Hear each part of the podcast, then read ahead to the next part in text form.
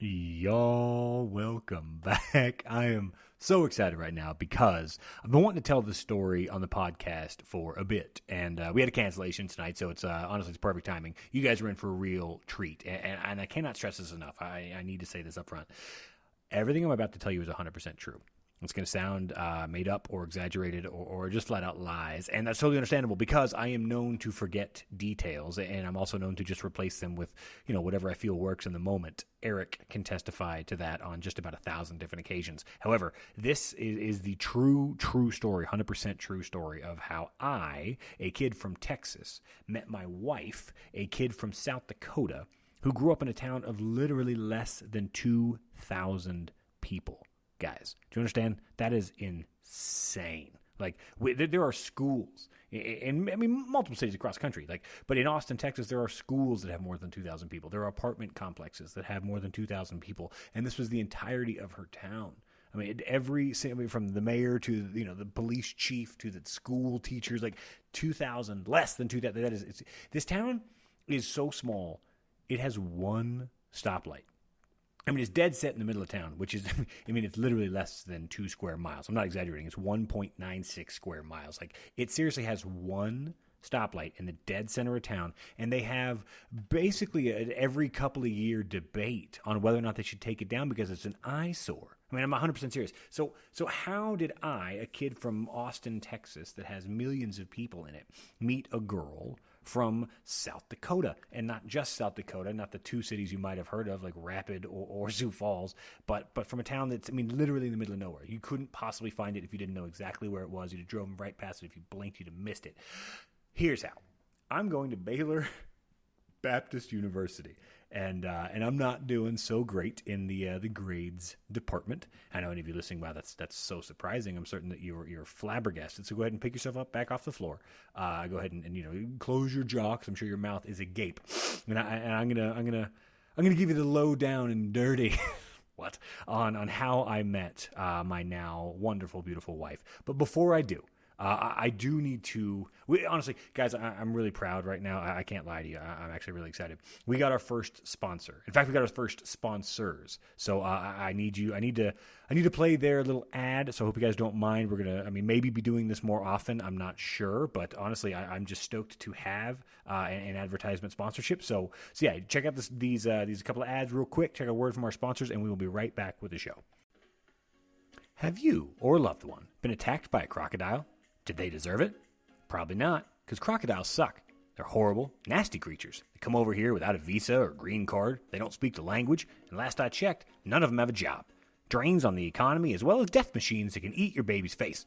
So please join the movement to ban crocodiles at www.fuckcrocsgogators.com. Paid for by the FFFFFA Foundation for the Future Furtherment of Alligators in America. Hey, you. Yes, you. Are your legs tired? Are your knees sore? Do the arches of your feet ache? Do you want to lie down but you're not sure where? Have we got the answer for you? Introducing a bed. Tired of sleeping while standing up? You're not a giraffe. Of course you're tired of it. So next time you do get tired, instead of leaning against your neighbor's truck or laying down in their lawn, go ahead and try out one of our beds. Not sure you're ready to commit fully to lying down? We understand. That's why, just in time for Christmas, we're rolling out our brand new one-of-a-kind chairs. Fully support your body weight without using leg muscles and without the commitment of laying all the way down. 30-day money-back guarantee. If you buy 4, we'll give you the 5th one free. Check us out at www.stopstandingaroundallthetimegetyourselfabedalready.com/ unless you just want a chair, because we can do that too. That's totally fine. We're not going to judge you. .net. Just want to thank both our sponsors again. We really appreciate it. And, yeah, all you listeners out there, make sure that you use the coupon code EverythingIsInteresting at checkout. Get yourself that 5th free chair. It's really good stuff. I, luckily enough, while going to Baylor, had some roommates who had gone overseas. They went on a study abroad thing. And so I was like, yeah, I mean, I guess I'll check that out too. Like that's that. They came back with a bunch of fun stories. I didn't know anything about the place. I didn't research anything. I knew nothing about it. It was the Netherlands, Maastricht, the Netherlands, which is Maastricht is like an hour and a half, maybe 2 hours train ride away from Amsterdam. No prostitution, but otherwise all drugs are legal. You know, we could drink as much as we wanted. And it's honestly, it's the most like friendly city I've ever been in my life. But anyways, I apply to go there. And my parents say that I can only go if I get a, I don't know, B+ average on my grades or whatever it was. My grades weren't great, but they set the bar like not even A's. That's how bad I was doing. But they're like, yeah, B+ or B, whatever. Anyways, that was the idea. Was that I had to show that I could get some good grades and I'll go study abroad. Awesome. Well, here's the deal. I failed. I forget, doesn't matter what the class was, but I quite literally failed the class. And when I got my transcript, I just took it to the library and scanned it and then messed around with it on like Microsoft Paint or Photoshop or whatever, you know, free editing software they had that I could use, made it look like I had a bunch of B's and B+, and then sent that to my folks. I was like, hey, check it out. Ta-da, I did it. And they were literally, I think the words they said, they were so proud of me and they can't wait for me to go, blah, blah, blah, blah. So that is hurdle one for the fact that I even went. I shouldn't have gone in the first place. I couldn't afford it, obviously, on my own, and my parents weren't going to pay for it unless I got some good grades, and I didn't. I just cheated and lied and whatever. That's hurdle one. Now then, my wife, she had to take out a loan. She had to take out multiple loans, actually. So we are still paying back her student loans because she came up in a much different way than I did. And thank God she did, because honestly, if I hadn't met somebody who was raised in a way that she had to support herself, I who knows where I'd be right now, if I would even be. I was going so far off the rails that thank God she saved me. But second impediment was financial for her, but she, you know, scraped together. Like, I think she literally had like a community like bake sale or something. Like, that's how small of a town it was. You can actually do such a thing. Anyways, that's impediment two. The fact that either one of us even went or, you know, made it there is a, you know, obviously a very small chance. But we were in, both of us, her program, the South Dakota program and the Baylor program, all stayed in the same dorm, which it was an awesome dorm. It was a 5-story dorm. One floor was a bunch of Russian kids. So obviously didn't hang out with them because I don't speak Russian and they didn't speak English.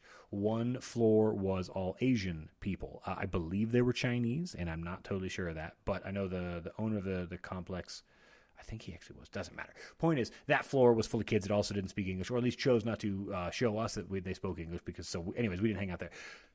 Bunch of Midwest kids from like Kansas and South Dakota and all that were on the second floor or third floor. Doesn't matter. Baylor was on the top floor because obviously we're rich white kids, so we deserve the top floor. Kidding.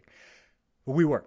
And so our floors mingled, at least a little bit. We intermingled a little bit because they're just like, look, you know, you're the only other Americans here, so let's go run around Europe together and be, you know, entitled Americans. There's so many stories that I would love to left turn into, but I'm going to try and just focus on this one because this is 100% true. There's no way 100% true. Like I said, we were in the Netherlands, and the laws there are lax, certainly even more lax than the laws here in Colorado. I will let you fill in the blanks there because my wife would not appreciate me giving specific details on this story. But you can use your imagination and take it from there. Now then, myself and maybe 8 other people, my now wife included, who I just met, and, you know, 7, 8 other people that were in her group, because none of the Baylor kids, at least not very many of the Baylor kids, were into said things and fun times that we were having fun and said things with. Anyways, we all went out partying. We just wandered around the city, just inebriated and having a grand old time. We eventually decide to just hop on a bus for the hell of it. Like, I don't know why, but like you guys know, like, even if you're just drinking, even if you're not doing what all we were doing, but even if you're just drinking and like you're just wandering around, like, you know how like when one idea pops up and like suddenly the group's kind of like everybody rallies around it for no reason. It's like somebody just says something and then everyone's like, yeah, no, we should totally do that. And like that, you know, groupthink, it exists. Well, groupthink that night, somebody said, let's get on this bus. And so there was a bus coming. We were walking around, like we happened to see one coming. So we just stopped at the bus station and we hopped on. There's maybe 7 or 8 other people on the bus that were looking at us kind of weird because they knew what we were doing. And it's pretty obvious over there when you're just absolutely off your face. And we're riding the bus for what seems like 5 to 10 minutes. I couldn't tell you, obviously, because time is whatever. We're riding this bus for about 5 minutes. Turns out we'd actually been riding it for like the better part of an hour, and it's now past midnight, and the bus driver turns around and goes, hey, so like, what are you doing? And we all go, oh, you know, we're just kind of having fun. And he goes, no, I get what you're doing. I mean, what are you doing now? Like, my route is done. I'm going home. Like, I'm going to drop the bus off at the bus station and go home. And we all realize, like, oh, shoot, we don't even know where we are. And he goes, okay, I got you. Swear to you, this bus driver realizes we're all feeling pretty good, and he goes, I got you. And he drives us to a park, and it's literally just like a kid's park. There's slides and swings and a, I guess you call it a merry-go-round. It not the ones that, not like a Six Flags, or not like a giant electronic one, not one with like animals and, you know, like a full-on music, and, you know, you can fit 40 people on all these different animals that all go up and down and spin around. I mean, like the ones on the playground that like one kid uses his hands to spin, and like the 4 or 5 other kids are sitting on the thing that, you know, spins around the metal circle, essentially, that you can spin real fast. Well, as luck would have it, I hop on, and Danny, the biggest dude in our group, he's the most obvious American of all of us. He's like 6'2", 250. You know, just a big old boy. And a couple of us hop on, and Danny just flings this thing with the full weight of all of his force. He spins this thing, I don't know, estimated 600 miles an hour. It goes so fast. The world is a literal blur. I mean, you can't focus on anything. You're literally spinning, and then also, you know, the world is spinning and all of the things. Well, I lock eyes with the girl across from me, now my wife today. But at the time, it's just a girl that I know, just a cute blonde girl that I'm now suddenly, I'm fixated upon while the world spins behind us. There is a blur of stars and streetlights and, you know, houses, I guess, in the kind of far distance. And it's, I mean, to be totally honest, it's the most beautiful moment. Up until that point of my life, I'm 20 at the time, it's the most beautiful thing I'd ever experienced in my life, ever. It locked eyes with this, you know, woman, girl, whatever, we're 20. Locked eyes, world spinning, flying around. Finally, it slows down. Maybe Danny eventually stops it. Like, you know, we kind of like try to collect ourselves. And then we go for a walk because we see there's a coffee shop, the world-renowned, you know, Amsterdam-y, Maastricht-y coffee shops. So we take a walk over there because we're like, yeah, might as well go get some quote-unquote coffee. So we start walking, and admittedly, we're trying to process what just happened. At this point, we is no longer the group. We is now just me and Sarah, because, you know, we're walking with the group, but it's her and I that are realizing we just had like a moment, you know, and we don't really know, because, I mean, obviously you don't know in the moment. I mean, this is going back, I mean, shoot, 15 years, give or take. I mean, we've been married for 13 years. Anyways, you don't really understand what happens when you fall in love. You know, like this is something that's completely new to me at the time. I mean, it's still the only time it's ever happened to me, so I know nothing about it. But for anybody out there that has been lucky enough to feel that falling in love moment, you don't really understand it. I mean, I certainly didn't realize at the time that I was falling in love with this woman. I obviously had no idea the future that I would have with this person. Instead, we're just talking. We're just like, wow, that was amazing, wasn't it? Wow, what a beautiful day. Wow, what a beautiful night. Wow, like literally, we're going, should we go back? Like, do you want to go do that again?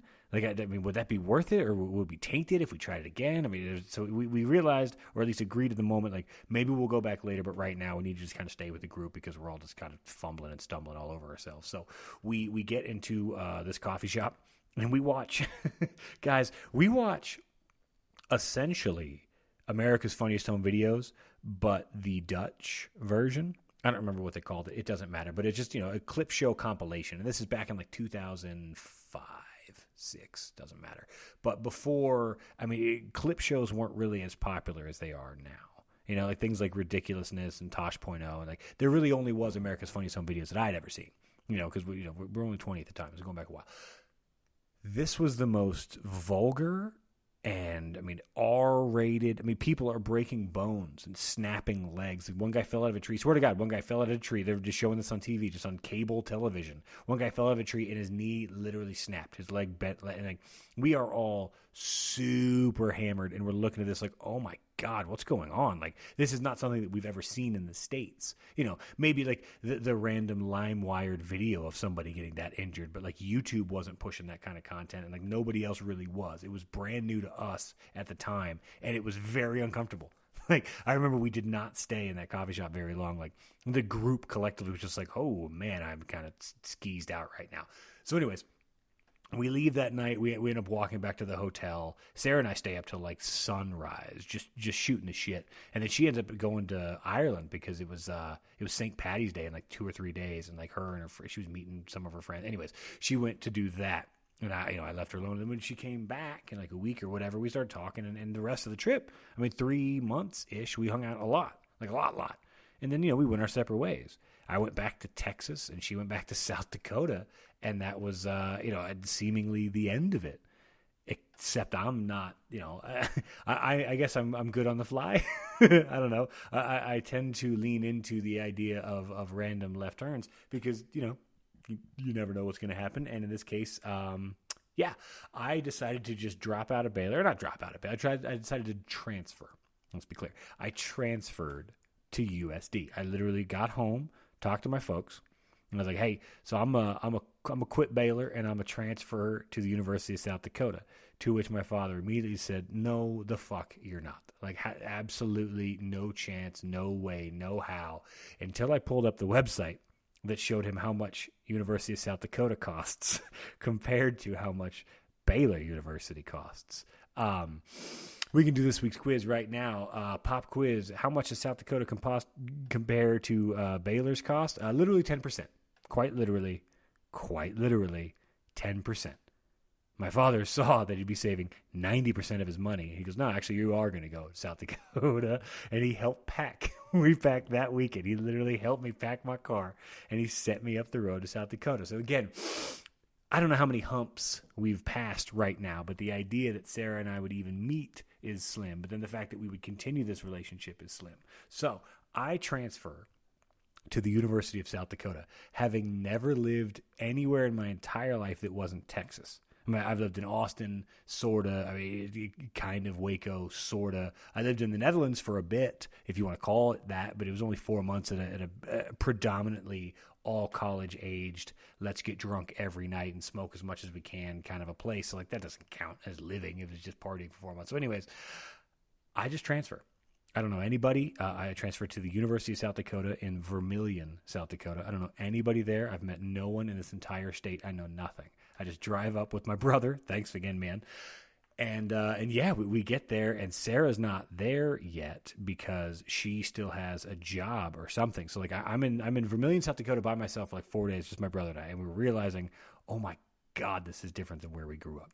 Like, Vermilion is a town that has like 13,000 people until the college shows up or whatever. Like, in the summers, it's like 13,000, and then the college gets back into swing, and there's like 25,000 or whatever. Basically the town doubles in size simply due to the college kids that show back up for week one, and then everybody leaves in summer because why would you stay in Vermilion, South Dakota? Anyways. I quickly realized that South D is not the place for me. At least it's not the place for 20-year-old me. I turned 21 while I was there, but I make it through one semester, the spring semester, and now the winter semester hits, y'all. I don't own winter clothing. I literally, at this point in my life, I only wear sandals, and I have tattered jeans, and I have like reggae shirts. I don't mean like Bob Marley t-shirts. I mean like shirts that are red, gold, and green that are just like flowy, kind of hippie. Like I'm a rich kid trust fund hippie is exactly what I'm at this moment. And I don't fit in South Dakota, but B, I don't fit anywhere because my life is a lie. I'm pretending like I'm some Rastafarian when really I have my parents' credit card. So, like, what the fuck am I doing? I'm living a lie. I walk to class like day two of the winter semester or whatever, knee deep in snow. This is South Dakota, feet of snow. Like, when I say knee deep, this isn't an exaggeration at all. It is feet of snow. Couple weeks into this, I realize I can't do this, and I leave.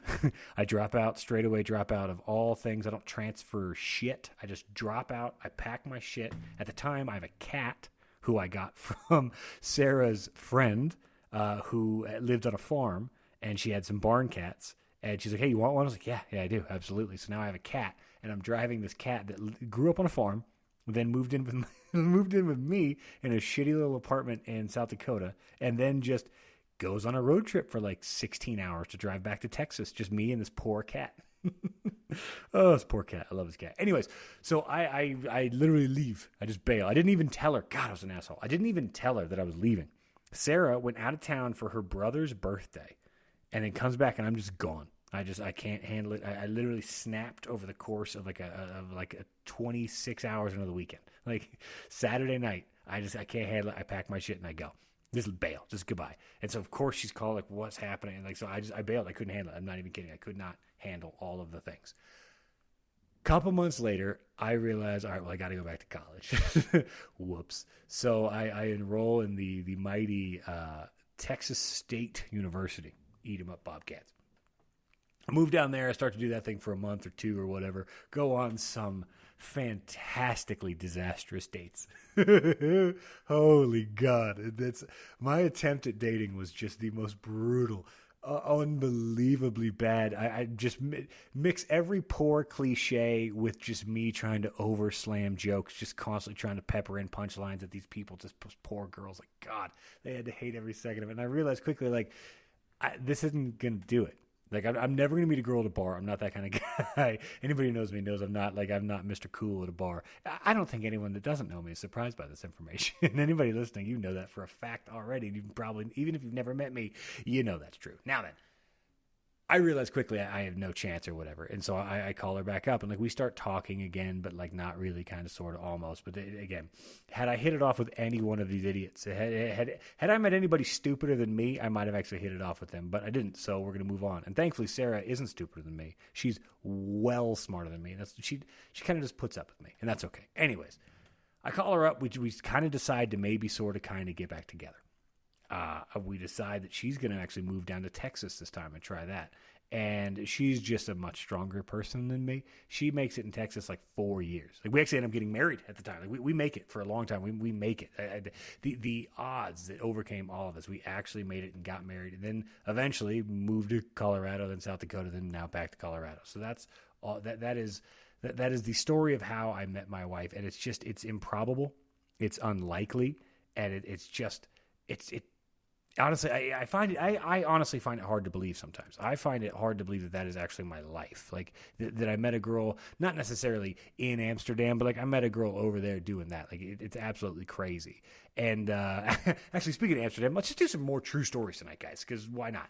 I was on a train one time, me and some friends doing what you do in Amsterdam, and we are absolutely out of our minds. Right, I can't even, like, just as out of it as you can possibly be. And and again, this is just the theme over there. Somebody was like, "Hey, what if we just hopped on a train to some other country?"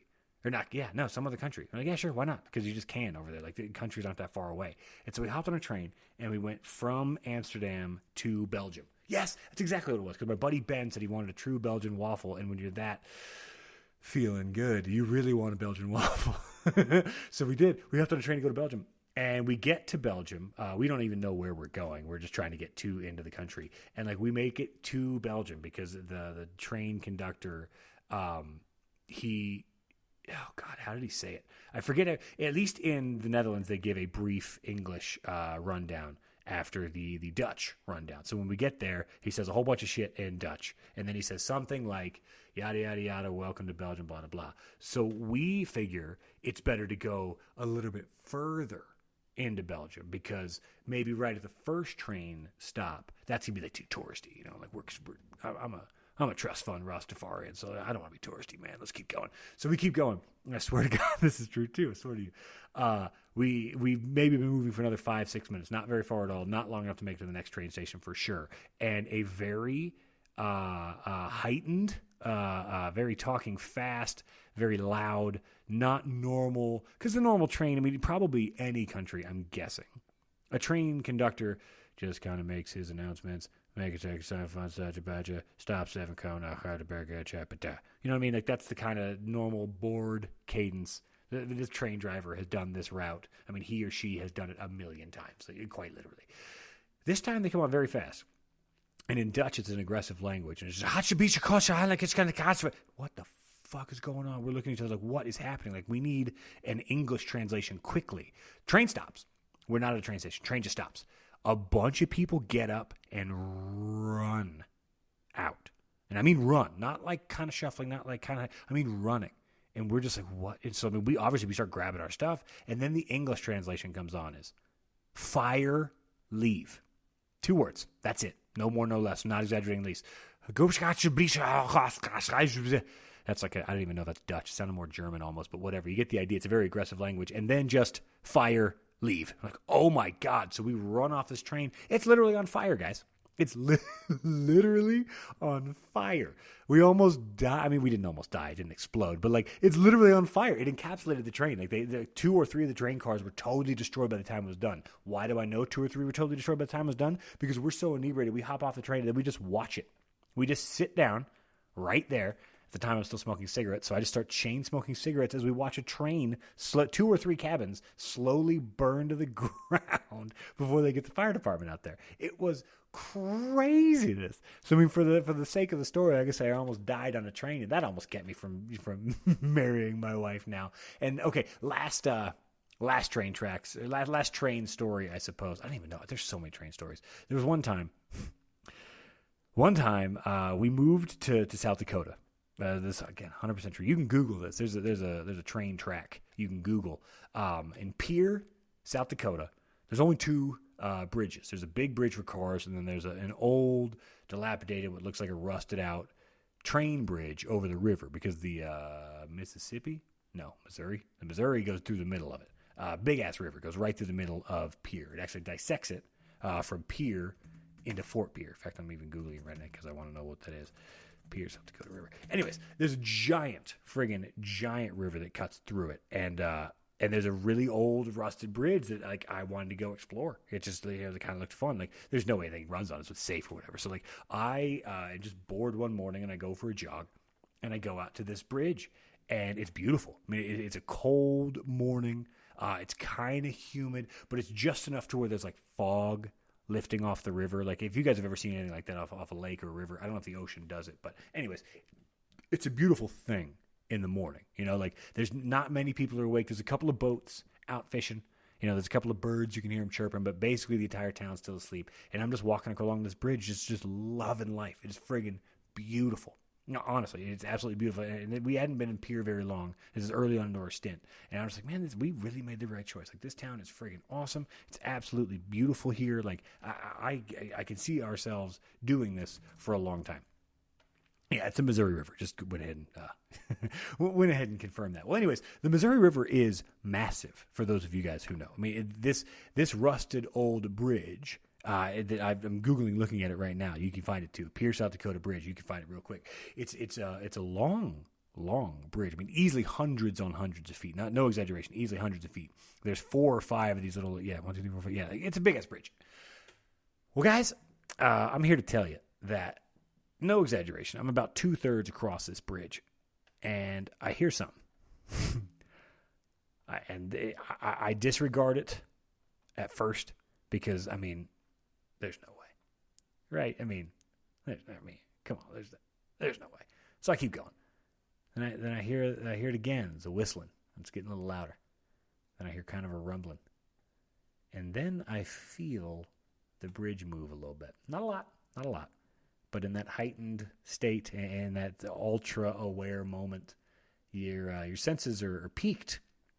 And I'm realizing that this old, dilapidated, rusted bridge. In fact, I'm going to put a picture of this thing up on our Twitter so you can see what I'm talking about, because it does not look like it's a useful bridge. It goddamn sure is a useful bridge, everybody. And there is now a very real train coming. I have to turn. I at first debate jumping in the water. But again, like I said, it's like, 40s. The water's going to be cold as shit. There's a real chance that if I don't even get hurt, because this bridge is tall, if I don't get hurt, which I very well could, if I don't break my fucking neck jumping in this water from, however many, maybe 100 feet up, probably 75 feet up, that's enough to hurt myself. If I don't hurt myself just doing that, there's a chance that the shock alone, I can't swim to the edge. And this river is huge. It is wide. Multiple boats could fit shoulder to shoulder. I mean, easily, like 30, 40, 50 boats. I mean, well more than 50 could fit shoulder to shoulder. It's a huge river. I don't know that I could even swim it. So I have to run. I have never run this fast in my life, everybody. Talking sprinting. And look, by no means is it some movie-esque thing where I barely make it to the edge of the bridge and I dive off and the train goes barreling down and 3 seconds later I'd have been dead. Like, I made it with like a minute, 75-ish seconds to spare. But still, that is... I literally could have been run over by a train, and that story would have been told still to this day because the idiot Texan that moved to South Dakota and doesn't know what fucking train tracks are. Like, thinking back, like, good God, that'd have been the most embarrassing way to die of all time. Like, it was completely my choice. There'd have been no excuse. I wasn't trying to like, oh, I saw a cat was stuck. I was just trying to sit. No, I wasn't trying to do shit. I was just an idiot wandering around aimlessly and just ended up on a fucking bridge. Oops.